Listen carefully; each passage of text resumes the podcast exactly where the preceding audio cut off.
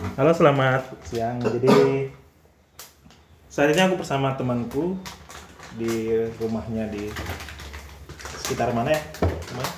sekitar belakang UII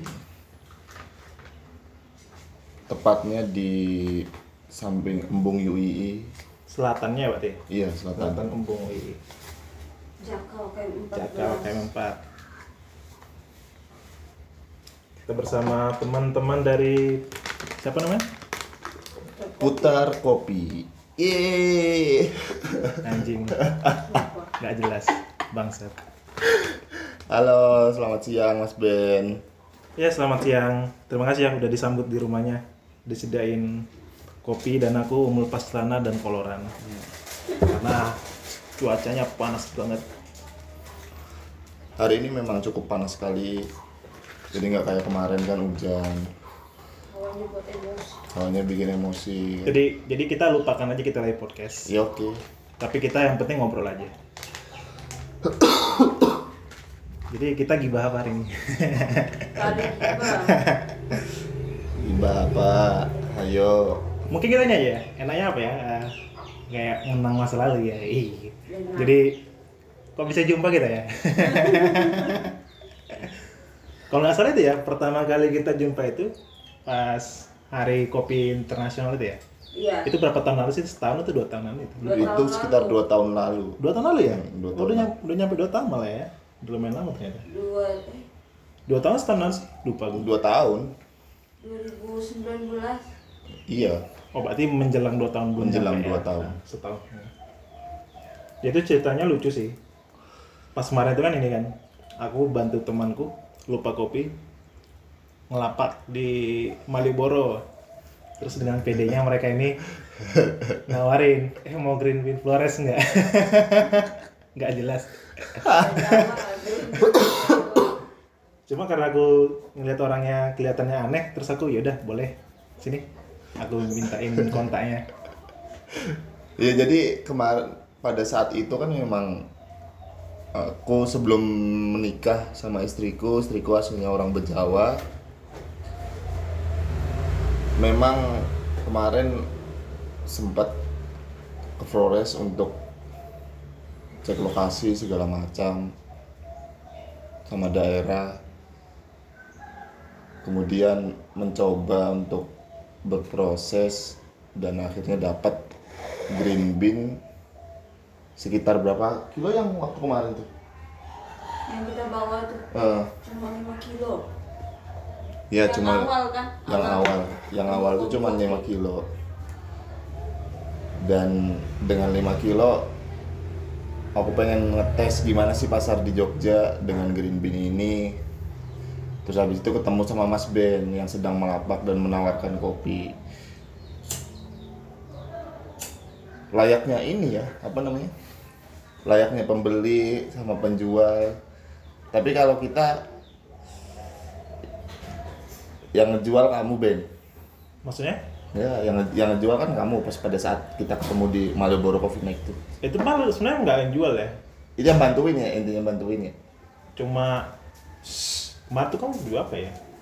Kemarin tuh lucunya tuh di pas lapak itu malah jual kombucha kan? hmm Bukan malah kopinya bodo amat sebenarnya. iya Karena kan kalau rutinnya di Malioboro itu yang Hari Kopi Internasional bagi-bagi kopi. hmm.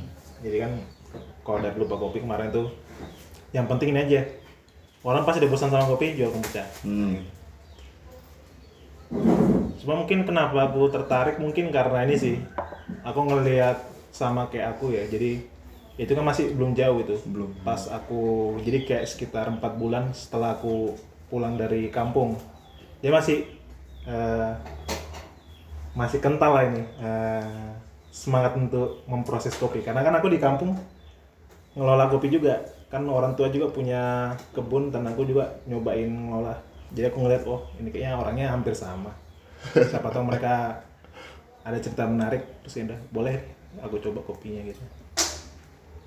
Aku Ya, iya. coba ya iya terus habis itu kita follow followan Instagram terus habis itu kita ketemu. Kita pertama kali ketemu di mana Ben? Di Mojok ya? Oh iya, warmo, warmo, warmo, Warmo, warmo, Warmo ya warmo Jog. di warung mojok habis itu ya masih jaim-jaim masih cerita-cerita jaim-jaim anjing gitu.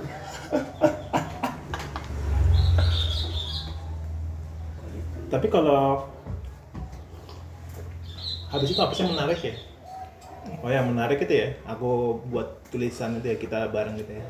Oh iya, Buat Dan- tulisan. artikel. iya itu buat artikel yang itu jadi kayak kayak berkesan sekali gitu loh maksudnya Oh iya berkesan ya? iya berkesan banget Berkesan di mana? Di hati.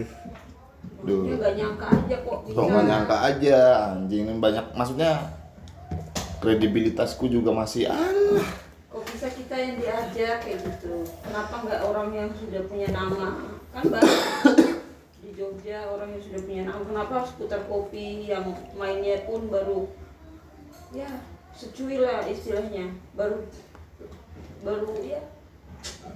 Duh, nggak bisa diomong sama kata-kata. ya gitu jadi kayak tiba-tiba the one and only, the only band yuk kita bikin project yuk ya sekedar menceritakan ya yang kami tahu dan yang kami ceritakan dan yang kami tulis di artikel. Mungkin teman-teman juga sebagian juga udah pada baca ya kayak gitu perjalanan kita. Tapi memang kalau dari aku pribadi merasa memang kenapa menarik? Karena orang-orang yang masih pada tahap merintis itu biasanya lebih semangat sih. Karena kan kalau orang-orang yang udah bisnisnya berjalan biasanya kan lebih ke untuk menjaga kesinambungannya. Jadi yang penting pengelolaannya pengelolaannya beres terus jualannya ke pelanggan tetapnya lancar nggak masalah. Dan hal itu biasanya mengurangi sih semangatnya untuk maksudnya membagi karena kan udah lancar aja jadi nggak nggak perlu aja ini kan kita untuk eksperimen. Masa itu sih yang paling membuat ini. Kalau pemain-pemain besar itu kan kalau dia udah gede untuk berbagi itu waktunya mungkin nggak sebanyak orang yang masih merintis. Betul. Dan semangatnya nggak segede orang yang baru merintis. Makanya lebih menarik untuk orang yang merintis. Sama itu ini doang sih karena memang kebetulan sama Flores sih nggak terlalu banyak teman dari Flores juga. Flores Flores. Jadi kalian tuh tepatnya di mana sih ini? Jadinya tinggal di selama di Flores di daerah Jawa, asrama polisi, itu daerah kota sih, maksudnya dekat dengan kebun kopinya ya, nggak terlalu jauh juga, mungkin sekitar berapa ya, 15 menit apa kalau dari rumah. sekitar 15 menit kalau dari kalau dari rumah tinggal ke kebun. Kemudian juga di sana juga banyak kenal om-om, om-om mereka. Nah, dan salah satunya lagi kita itu belajar dari teman istriku juga. Maksudnya sekarang kan posisi tahun ini eh tahun yang kemarin kan memang udah proses untuk menerapkan apa yang Diajak. tahun lalu diajarkan oleh Mas Ikang. Kebetulan Mas Ikang itu yang ngajarin kita untuk tahap processing kopi bejawa. Ikan dulu Gitu. kerja di mana katanya Ikang itu Ikang dulu di Floresian Floresian masih di Flores ya sudah tidak lagi. sudah tidak karena beliau memilih untuk berdikari lebih merdeka. Tapi kalau pas dia masih di Floresian, aku akuin sih, memang kopi Floresnya bajawanya oke sih memang. Yang Manggarainya nggak pernah nyoba, bajawanya oke. Ya dari situ Mas Ikang yang ngajarin kita ya, ya. Iya. mulai dari ya kita mulai dari Allah Pokoknya datang ke sana yang nggak tahu apa-apa yang aduh kenapa sih kopi harus diginiin giniin diginiin pokoknya yang yang aku tahu dari Ikang bahwa dia orang yang tidak pernah pikir untuk membagikan ilmunya dia sedetail apa pun itu caranya seperti apa pun itu nggak ada yang disembunyiin dia. Karena prinsip dia emang kalau ada orang yang pengen niat belajar untuk kopi terlebih pasca panen dia bakal terbuka tangannya untuk ngajarin. Ya alhamdulillah. Lah dari ketulusannya itu kami pun jadi bisa untuk memproses sesuai dengan apa yang diajarkan dia dan hasilnya pun memuaskan kata dia pun seperti itu Nah, jadi begitu. Dan jangan lupa kalau di Bejawa itu setiap proses mesti moke harus ada di tangan kalian masing-masing. Sama paling menariknya mungkin ya, kalau masalah eh, ini masyarakat sana kan secara agama mayoritas kan Kristen ya, Iya, Kristen atau Katolik. Katolik Katolik. Nah dan kalian kan Muslim, Hmm. apa ada persinggungan-persinggungan nggak? Karena mungkin kalau di daerah lain kan ada yang agak mungkin ini istilah yang kurang pas ya, tapi mungkin beberapa tempat kan ada fanatisme agama. Tapi Iya. kan aku kita nggak tahu kondisi sana jadi penasaran sama kalian di sana gimana tuh? kalau di sana sendiri memang butuh penyesuaian ekstra ya dalam arti kita memasuki satu kampung yang benar-benar di situ notabene-nya not- notabene-nya orang agama beda dari kita. Ya mungkin ada lah selintingan-selintingan apalagi dulu dipikir bahwa saya dengan mus itu benar-benar asli dari luar luar Flores. Mereka tidak tahu bahwa saya itu orang sana orang Bajawa. Tapi mungkin karena eh, kita bisa menyesuaikan dan emang ada beberapa yang kita sudah anggap keluarga juga di desa desa itu menjelaskan ke mereka jadi alhamdulillahnya sampai proses kemarin pun masih aman-aman saja. Dalam arti mereka tidak mencoba untuk mengganggu atau bilang kita seperti bla bla bla bla alhamdulillah tidak ada Jadi tetap berjalan sesuai pada pada umumnya sih. Maksudnya di sana memang toleransinya juga kuat. Kemudian enggak enggak tebang pilih masalah agama lah maksudnya. Tetap ada keterbukaan dan tetap ada keterkaitan satu sama lain.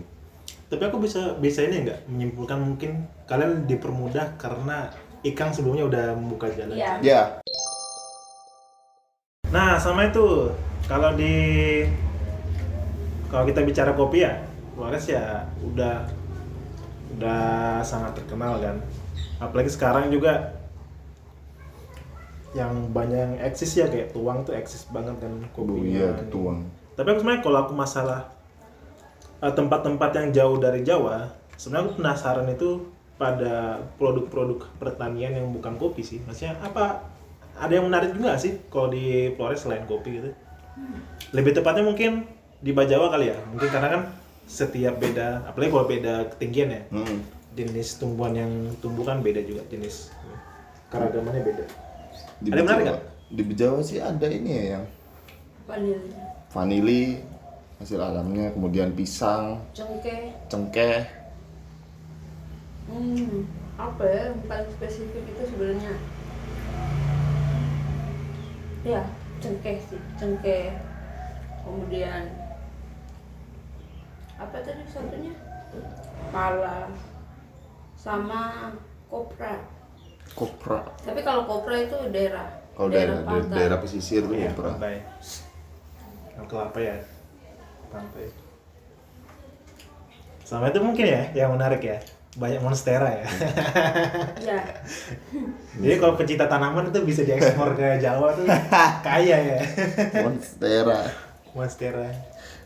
Itu ke- goblok banget ya orang-orang ini. Ya sebenarnya sih emang kayak di sana tuh tumbuhan itu nggak terlalu jadi prioritas sih dan maksudnya nggak kayak di sini apa-apa semua komoditi kan semuanya penjualan kalau di sana emang kalau cuma monstera janda bolong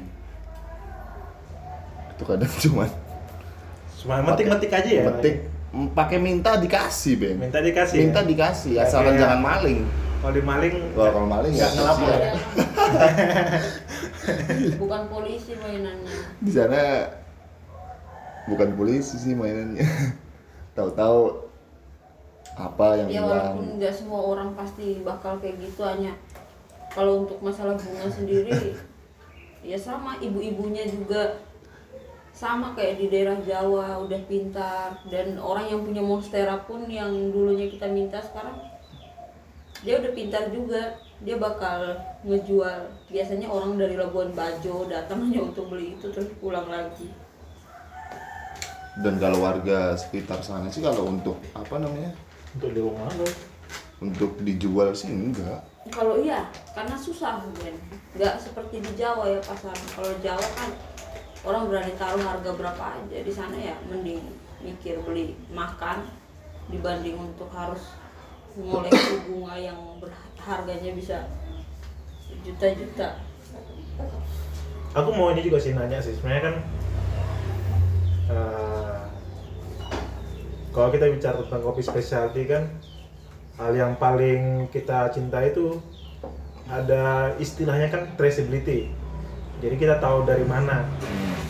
Tapi sebenarnya ada satu hal yang agak miss juga adalah kadang-kadang kita cuma ngasih tahu tentang kopinya secara teknikal doang. Tapi aku lebih senang kalau ketika dia ngasih tahu apa budaya yang atau mungkin kondisi alam yang menarik dari sana atau adat yang menarik di daerah tempat tanamnya kopi. Jadi nggak terlepas cuma dari tekniknya apa secara teknik atau secara uh, varietas atau rasa. Karena menurutku itu itu inilah sudah terbawa dari buahnya. Jadi itu aspek yang nggak bisa selalu tetap. Cuma masalah kebudayaan masalah alam menurutku itu hal yang eh, perubahannya sangat lambat.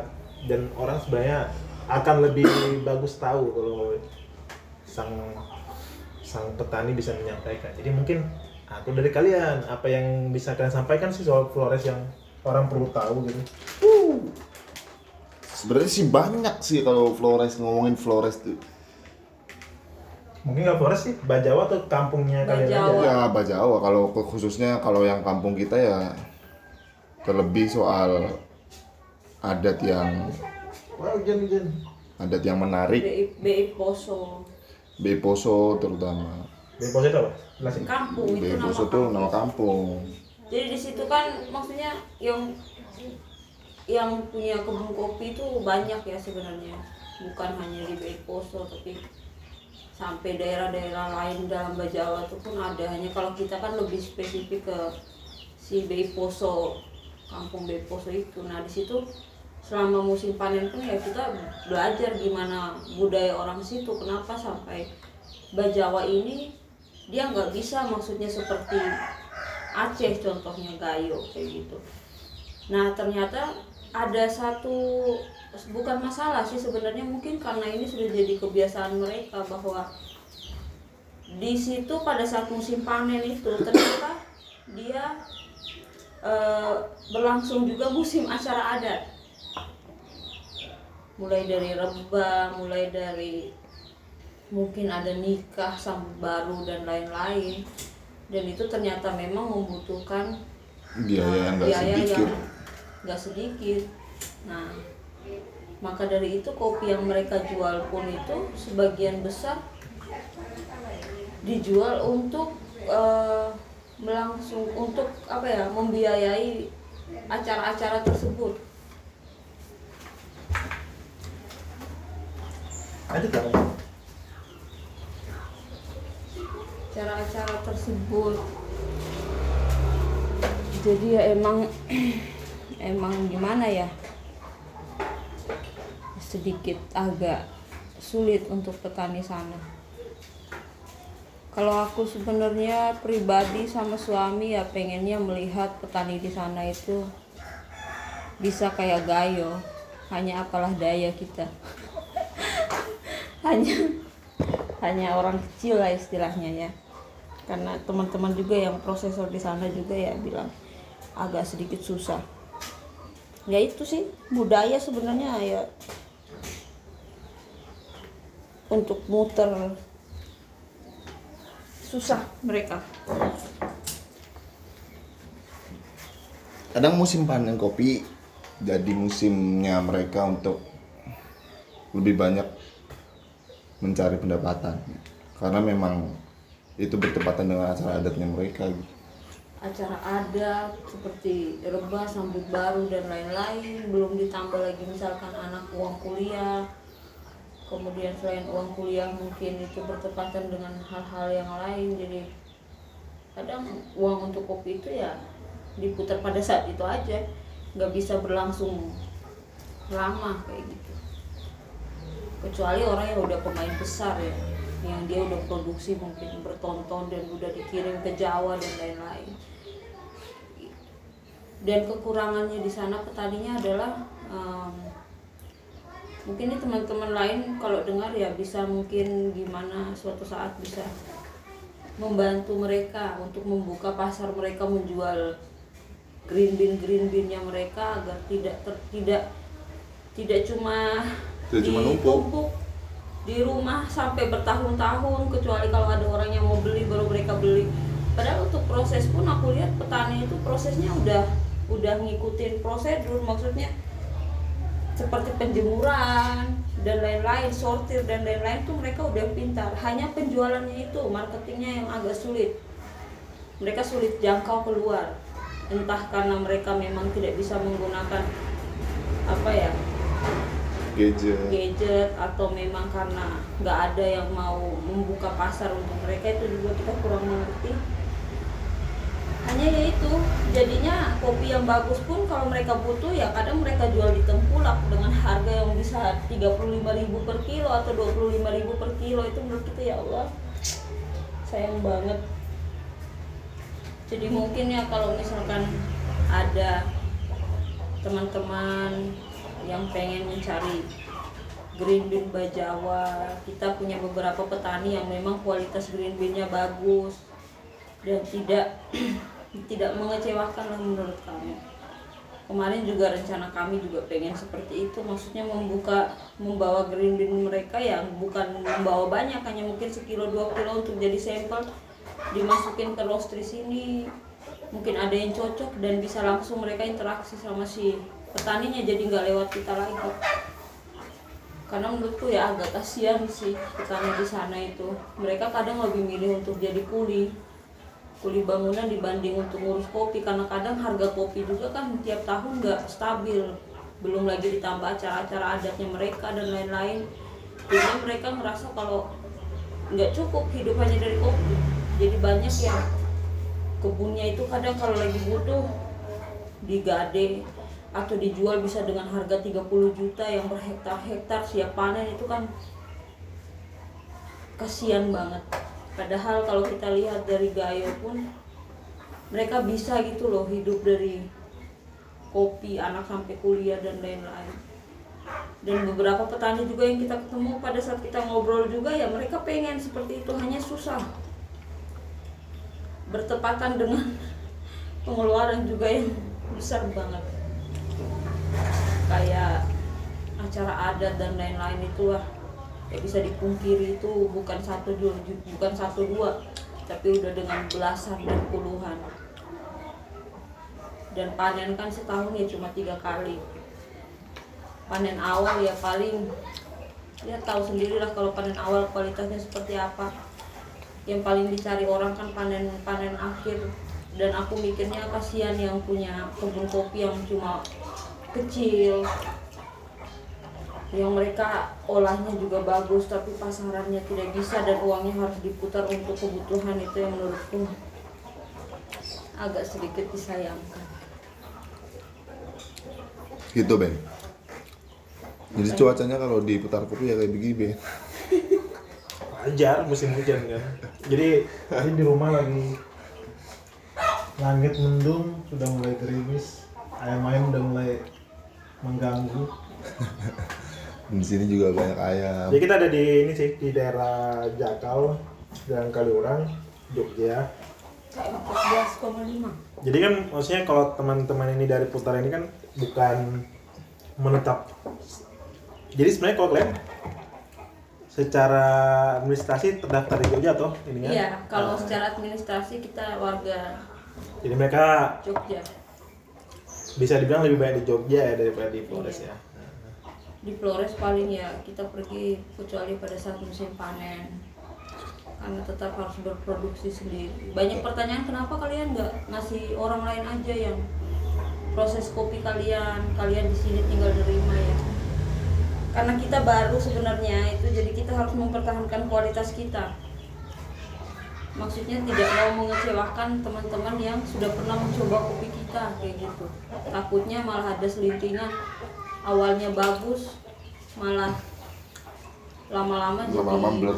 bulu karena resep ini kan beda tangan beda beda beda orang ya istilahnya ya apalagi komoditi kita komoditi kecil maksudnya belum yang sampai tontonan dan lain-lain gitu. jadi mempertahankan kualitas dulu lebih santuy istilah sekalian lihat orang tua di sana sekalian lihat orang tua di sana kan. lihat om om om mereka di sana yang gimana om mau kirim kita siap Eh tapi lu kan sama ini sama kepengaruh nggak itu sama Apa? ini? Eh kalau dari sama Pulau Pulau itu jauh ya tengahnya ya? Jauh jauh Jauh ya. itu dari Bajawa 8 jam atau 12 jam dan jalannya kalau kayak Jawa ya nggak apa-apa ini jalannya kayak ular wih dan mesti mabok Kalau perbedaan da- apa dari Manggarai ke Bajawa berapa berapa jauh? Manggarai mana nih Manggarai soalnya kan banyak ada ada Manggarai Barat Manggarai itu kabupaten atau sih? kabupaten Kabupaten ya. Berarti kalau daerah yang ini deh sentra kopinya oh itu Manggarai bukan Manggarai Barat Manggarai mana Ruteng aku bilang Ruteng daerah-daerah Ruteng Manggarai Timur apa ya uh itu namanya bukan uwu kayaknya sih ya. Kuhu nama kampungnya Kuhu pakai K. Hmm. Hmm. Oh sebenarnya K. Nama biar ini aja, lebih lucu aja. Iya, Uh, kayak gitu. Uh. Manggarai, memang menurutku pelapor sih untuk kopi-kopi Flores. Kopi Flores. karena dia yang pertama kali menurutku terkenal. Ya semoga berjauh suatu saat begitu dengan adanya orang-orang seperti Ikang dan mas-mas yang lain yang saya tidak bisa sebutkan namanya semoga kopi Bajawa bisa naik. Banyak sih Flores, Kelimutu juga ada. ilmu tuh juga ada. Kayak kakak naga yang punya Virgil itu kopinya juga bagus luar biasa enak Virgil ya, ya. Virgil juga ini sih pelaku kopi di sana ya. Iya, dia benar-benar orang yang menurut aku kita juga terinspirasi dari mereka. Tapi emang ini ya, kalau dari aku sih, aku selalu berpendapat memang ini sih untuk hal-hal yang seperti ini, hal-hal yang bersifat produk yang alam, jadi yang sebenarnya kita nggak punya kontrol karena kan ya namanya tanaman, Hmm. dia tergantung dia tumbuh di mana, terus cuacanya gimana. Aku merasa memang mendasarnya tetap pada tanamannya dan makanya aku bilang orang pelaku kecil sama pelaku, pelaku gede itu nggak terlalu pengaruh yang pengaruh yang penting tanamannya bagus apa namanya? Tidak basah. ya apa-apa. Itu kan media kan aman. Jadi kalau pelaku gede sama pelaku kecil menurutku sama aja. Yang penting kan pada ketelitiannya untuk menggarap sih. Karena memang kuliah memang banyak ini kan. Ya makanya aku selalu mengapresiasi lah semua orang yang mengelola kopi. Karena aku tahu mengelola kopi itu susah Susah banget itu Ben. susah banget Dan capek banget itu sumpah. karena aku merasa banyak orang itu yang pendekatan membeli green bean-nya nggak fair. Jadi aku merasa ini eh, kadang-kadang orang membeli membeli kopi itu cuma dinilai dari harganya dan pemrosesan. Jadi misalnya gini ya, natural dan wash. Hmm. Aku merasa orang secara alamiah menganggap natural lebih mahal. Padahal kan sebenarnya natural itu kan belum tentu paling mahal ketika tempatnya airnya sangat terbatas. Justru untuk membuat full wash itu Lebih mahal. Lebih mahal. jauh lebih mahal toh. Hmm. Iya. Termasuk kalian kan sebenarnya airnya kan nggak Air terlalu tersedia beli. toh Iya. beli ya beli nah jadi hasilnya hal-hal itu yang menurutku tidak banyak orang apa teredukasi jadi sebuah kopi itu mahal bukan hanya karena prosesnya tapi memang kondisi alamnya. kondisi di kebun itu memang tidak tersampaikan aja sama mereka makanya mereka nggak tahu. Makanya bilang tetap harus diapresiasi lah semua hasil itu. Ketika kopi itu mahal pun harus ditanya juga kan kenapa bisa mahal? Ketika dia bisa jawabkan mahal karena ini mahal karena jadi kan treatmentnya panjang. ya fair gitu. Belinya mahal memang karena itu gitu. Dan yang paling penting selain harganya sih menurutku kopi itu sampai kita bisa ny- nyampe di mulut kita itu emang kalau nggak ada petani ya kita nggak mungkin bisa minum kopi seperti itu. Dalam arti prosesor itu kan menurutku orang yang seperti apa ya namanya? Kita tuh seperti saling melengkapi. Tapi semuanya itu kembali yang harus paling kita apresiasi. Apresiasi itu adalah si petaninya itu. Bagaimana mereka memikul kopi mereka dari kebun dengan karung 100 misalkan tanpa tanpa mau tanpa kendaraan taruh di kepala bagaimana mereka harus metik dengan anak-anak mereka. Kadang wah itu menurut aku luar biasa sih. Makanya kalau misalkan kita minum kopi pun dan banyak banyak yang nyacat. Banyak. Banyak apa ya banyak omong tentang kopi ini begini kopi ini begitu kopi ini begini menurutku sayang. Karena kembali lagi petaninya itu. Gimana ya walaupun kita beli di mereka tapi perjuangan mereka itu luar biasa menurutku. Selama aku di sana yang aku lihat seperti itu. Untuk mencari makan dari kopi itu ternyata luar biasa apalagi si bapak petaninya. Eh anak mama cuma punya segini. Gimana nih biar bisa dijual anak ya kita sebagai prosesor kalau di sana kan salah satunya ya membantu kemudian membuka jalan buat mereka juga. Masalahnya tricky. Di sisi lain kasihan dan kita juga yang kasihan nggak bisa bantu apa-apa. Ya wajar kalau setiap eh, setiap petani harus nuntut fresh money karena mereka punya kebutuhan. Dan mereka pun terkadang harus mengikuti harga pasar yang misalkan kopi di harga 4000 sekilo itu menurutku kaget banget. Itu buah? Buah. Cherry. cherry. Bayangkan. Betapa capeknya mereka dari atas mikul dan sampai Karena yang kasihan itu dicolong, Ben. Jadi dia habis mikul kan. Jadi kan kebunnya di atas gunung nih. Pikul udah penuh karungnya, misal karung 50 pikul, dibawa turun. Dikumpulin dulu di bawah. Nah, di bawah ini kadang-kadang nggak ada yang jagain. Dia turun lagi hilang. Udah siap sudah. Entah kena sumpah, entah sumpah. tapi secara overall di sana orang-orangnya bahagia nggak? Ini bukan masalah materi ya? Hmm. ya maksudnya kayak karena aku yakin sebenarnya kan standar kemiskinan itu bukan berarti standar kebahagiaan. Iya. ya orang sana ini nggak? Dengan kondisi kayak itu orangnya tetap bahagia atau gimana sih gimana kalau menurutku iya Iya, having fun. Tetap. apakah karena mungkin ya enggak. jadi Ya enggak. kenapa aku bilang orang di sana bahagia yaitu sistem kekeluargaan mereka itu Kekeluargaannya kuat sih Ben di sana Ben. kuat banget makanya menurutku mau semiskin Di sana nggak ada pengemis Ben. mau semiskin apa pun mereka mau nggak ada uang apa pun mereka mereka tuh bakal tetap ketawa. Bakal tetap have fun. Walaupun aku nggak tahu hatinya ya tapi secara secara aku lihat dari luar ya kayak gitu. Mereka nggak pernah nunjukin bahwa di depan orang bahwa eh kita ini orang susah kita nggak punya apa-apa segala macam itu. Enggak tapi yang mereka nunjukin bahwa mereka tuh ya santai aja hidup ya kayak gitu mau gimana lagi gak ada duit ya udah. Mereka bisa cari pinjaman di tempat lain.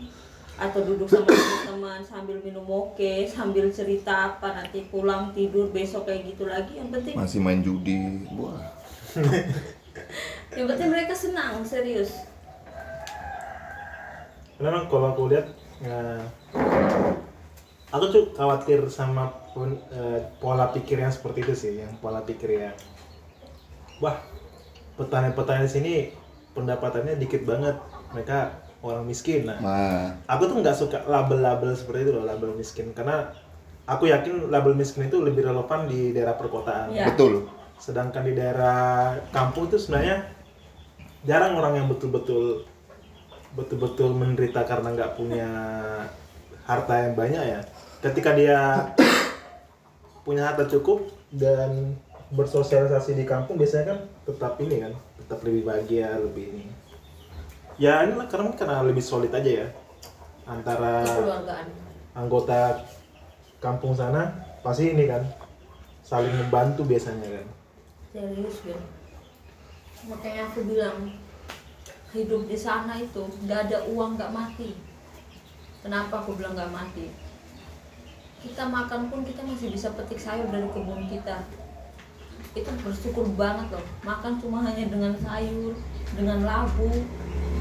Itu udah yang alhamdulillah nikmat banget. Apalagi di belakang tungku wah. Tuhan. Yang penting tiap rumah ada tungku api. Karena ada itu yang kita tidak urgent bisa dapat di kota. Itu penting. Pakai air bakar berarti ya? iya Iya. di, Setiap hari.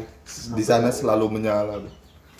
Memang kalau tapi kalau yang eh, salur penyaluran benda-benda kayak gas atau listrik lah misalnya itu gimana kondisi kondisi di tempat kalian tinggal selama di sana? Kalau daerah kampung kita kurang ini kalau daerah kamu sih kebanyakan pada pakai kayu api Ben kalau gas segala macam di sisi Ya. lain gas tuh jarang ya yang biar kita yang di kota aja nih jujur-jujur aja subsidi gas sampai sekarang nih nggak muncul-muncul Hmm. Padahal itu daftarnya udah lama apalagi mereka di kampung jujur aja orang lebih milih masuk kompor kompor hok sama kayu dibanding pakai gas karena Oh, edukasi minyak tanah masih iya banyak? masih minyak Masih tanah. banyak minyak tanah? Masih. banyak banget minyak tanah Di kota malah dikit ya minyak tanah, Hmm. susah ya.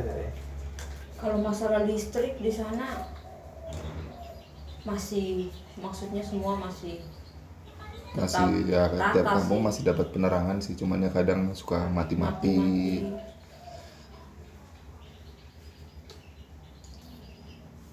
Jadi rencananya kapan nih ke Jo ke Jogja?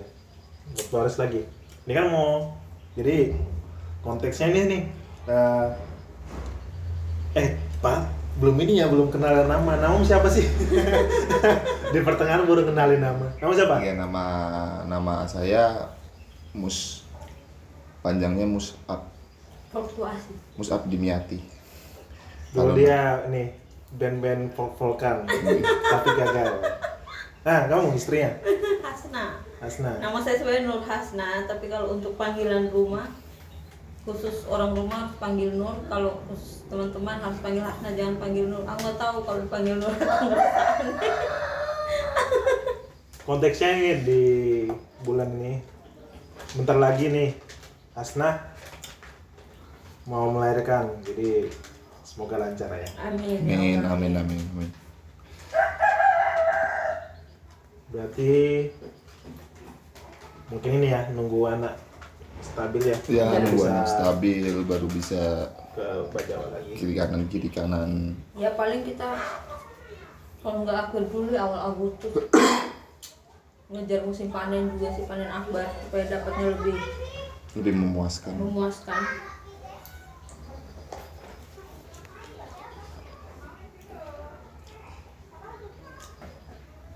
Jadi sekarang kalian di rumah jualan kedai kecil ya?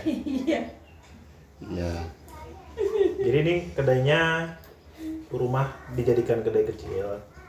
Tempatnya sangat kecil. Jadi mungkin kecil. nggak bisa bawa di atas lima orang itu udah sesak banget karena masih kecil Kalau nggak hujan kita bisa pindah ke embung. Iya, kalau nggak hujan karena di utaranya ada embung, biasanya teman-teman yang main ke sini habis dibuatin kopi, bawa kopinya, minumnya di ini tepi embung sambil ngeliatin orang mancing. ada yang mancing keributan nggak? Nggak ada, nggak ada mancing. Ini slow ya. Mancingnya slow nyantai. Iya. Apa sih harapan kalian selama buka di sini di kedai? Ada yang udah harapan yang Ya. Semoga Eh, kemarin tuh lucu ya, pertama kali buka itu kurang ajar ya kalian. Jualan V60 berapa tuh? ya, ya itu memang karena jujur saja kita orang awam yang masih goblok dengan hal-hal seperti ini kita jual fisik dengan tujuh ribu Tujuh ribu. Tubruk empat ribu. tubruk empat Nah, ribu tubruk 4000 itu kan kurang ajar, sombong. Anjing. kita bingung kenapa kenapa orang pada komplain dengan harga segini padahal tujuan kita itu mungkin kalau orang cari pasar ya kita harus taruh harga segini ternyata, Ternyata salah. salah banyak orang yang menilai bahwa lo naruh kopi harga segitu berarti kopi lu nggak enak atau emang lo mau ngerusak harga jual kopi-kopi wajan angel Angel itu artinya susah. Ya, angel itu artinya susah. Oh, angel, angel.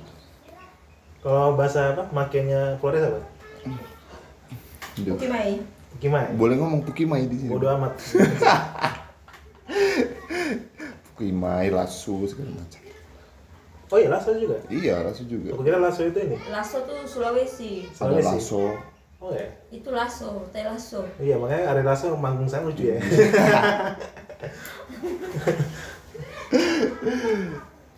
tapi ya emang sih maksudnya kita banyak proses banyak belajar ya salah satunya dari yang guru kami menurut kami itu selain ikan kalau di Jogja itu komi kopi Anjing.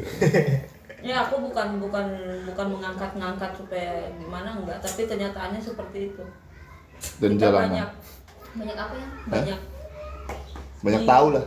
banyak tahu banyak disupport positif bahwa ya udah kalian pasti bisa kalau mau proses ya udah proses aja. Hasilnya seperti apa pun kalian tetap prosesor. Aku lihat kata-katanya itu. Dan pada saat kita jual kopi murah dan atau kopi mahal orang komplain ya udah nggak usah dijual biarin aja cari yang lain aja. Ngapain kita harus jual ke orang yang banyak komplain harga ya betul karena menurut dia proses itu nomor satu kayak gitu nggak instan langsung kayak pakai jini oh jini Kalian tahu ini nggak? Tahu apa? Mas Handoko yang yang ini anak anak advertising anak sih udah tua. Bapak-bapak itu yang ini loh Handoko yang doyan yang M Block. Belum, belum tahu. Dia itu kan ini anak mar- copywriter marketing lah intinya. Bagus ada ada kata yang bagus itu kata-kata yang bagus aku suka maksudnya. eh, mungkin di kala pandemi ini secara ekonomi kita melambat Iya. tapi kalau secara nyawa nggak bakal mati jadi yang aslinya sampaikan ya memang itu kan maksudnya kita sebagai yang berjualan punya prinsip mungkin bisa jadi kita tidak memiliki penjualan yang hebat masih kecil-kecilan. Tapi kalau nyawa kita masih hidup kita bisa bertahan gitu loh. Kayak itu, itu sih yang harus kita pegang itu. Dan memang kalau aku pribadi pengennya memang putar kopi ya ini aja. Memang bisa tetap nyawanya itu kan sebagai di mana Bajawa sebagai rumah dan identitas kalian gitu loh. Amin. Kopi-kopi Bajawa makanya eh, meskipun saat ini belum saat ini mungkin udah habis ya iya. yang udah kalian kelola. Ya, udah habis, sudah lama habis itu udah pulang dari Jawa, pulang dari Bejawa, dua minggu udah habis. Dua minggu dia sold out semua. tapi tetap ini kan maksudnya tetap selalu menyediakan kopi Flores dari teman-teman lainnya. Iya. Ya, menurutku itu penting banget sih. Soalnya selain juga untuk mempertahankan identitas ya untuk mengenal juga sih teman-teman lain kalau forestnya sejauh apa sih kopinya? Enak atau enggak gitu kan? Ini juga lanjutan untuk diri sendiri ya. Insya Allah jadi sebenarnya kalau teman-teman yang dengar pengen berkunjung bisa datang Eh, di Google Map udah terdaftar ya. Udah ada putar kopi house. Putar kopi house ya mungkin kan aku tuh kalau tempat-tempat yang ada orang-orang yang memang punya cerita di kebun aku rasa tetap kalau mau datang sana sebisa mungkin pertama-tama ya digali tuh ya cerita tentang kebun.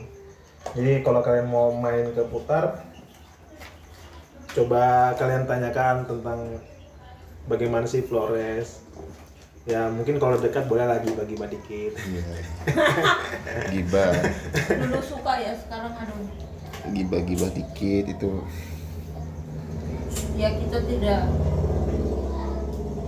Kita kalau teman-teman mau datang sini ya mau bertanya mau bercerita kita pasti bercerita tapi bukan berarti kita menggurui teman-teman bahwa karena kami udah di kebun jadinya kita udah paham nggak kita nggak seperti itu karena yang kita tahu hidup sebagai hidup di hulu sebagai prosesor itu nggak ada habisnya.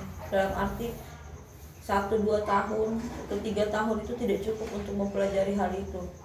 Itu butuh waktu yang benar-benar menurutku nggak habis-habis sih. Jadi harus banyak belajar. Jadi jangan ya itu kadang aku nggak enaknya ya. Malah bertanya ya kalau yang kita tahu ya kita jawab. Kalau yang kita nggak tahu ya kita nggak jawab. Maksudnya bukan pikir tapi emang kenyataannya seperti itu. Kita juga baru belajar. Tapi memang ekspektasi yang ditaruh kan kadang-kadang nggak sesuai tempat ya. Karena itu aku herannya memang. Maksudnya petani taunya merawat kebunnya. Iya. Ada yang pernah ini, Mas Instagramnya apa? Putar kopi. Wih petani ya. Duh. kan kayak, duh bukan lah bukan petani. Makomku nggak sampai situ anjir makom. tetap aku bilang sih ya eh, selalu ini seseorang itu mungkin keahliannya memang nggak bisa semuanya kan Iya. maksudnya dia misalnya kayak aku nih aku tuh udah belajar ngelola kebun nggak ngelola sebenarnya bukan ngelola. Ngelola nih pasca panen udah nyoba ngerosting sering nyeduh. Tapi aku nggak bakal bilang aku paham ketiga-tiganya. Karena yang aku lakukan tuh mencoba. Hmm. dan untuk mendalami harusnya aku konsisten untuk melakukan kegiatan di bidang itu. Makanya yang, yang aku bisa sampaikan ke orang pasti ya saran-saran doang tapi mungkin praktek prakteknya mungkin juga kalau nyeduh hasil seduhannya belum tentu enak Hmm. tapi yang penting kan ketika kita belajar ya kita bisa menganalisa sih kenapa nggak enaknya tapi tuh kalau orang bicarain oh kopinya defect nih enak analisa dong kenapa nggak enak Hmm. jangan cuma Jangan cuma jangan cuma di Kalau bisa ya kasih solusi. doang. Gimana nih? kalau bisa dikasih kalau bisa dicari kesalahannya apa kan mungkin petaninya bisa mengubah. Dari kopi tuh banyak variabelnya ya Ben ya? apanya? Banyak variabelnya. Ketika kopi kita hasil seduhan kopi kita nggak enak tuh mungkin variabelnya apa tuh banyak banget ya? Banyak. variabel dari ju- juru sangrainya variabel dari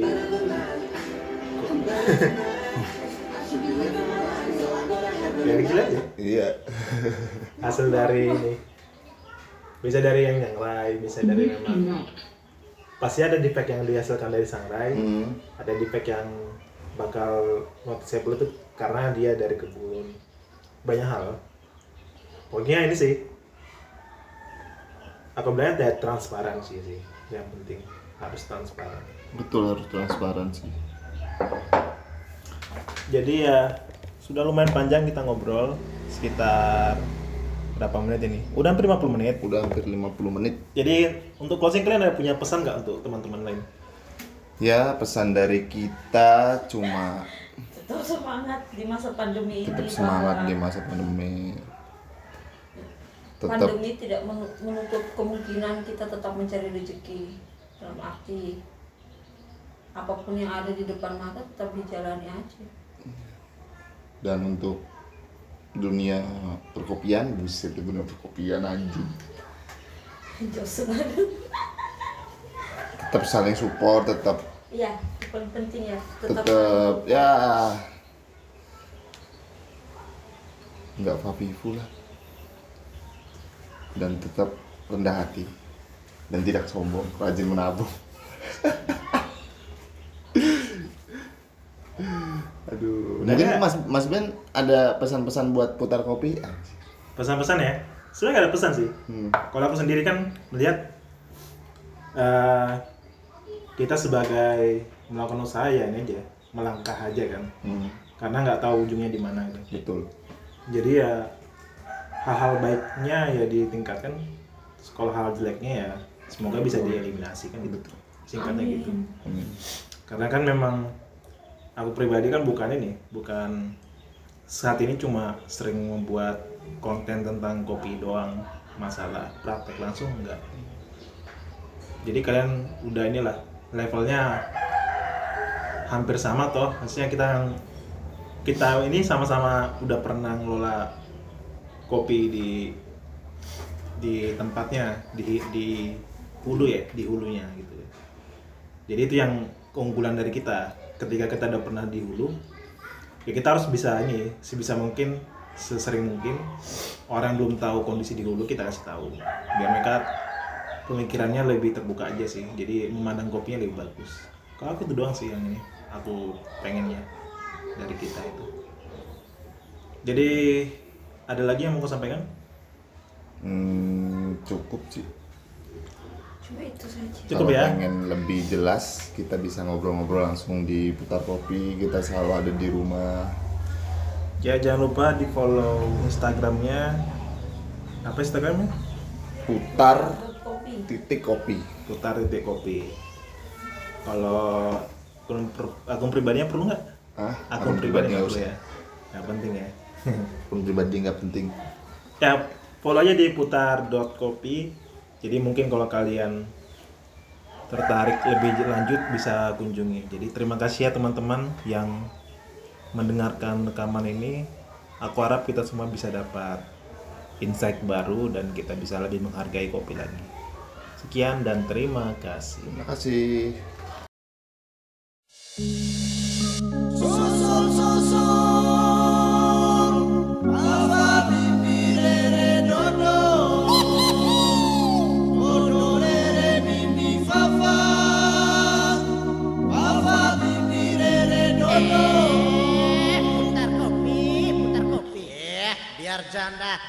alasan.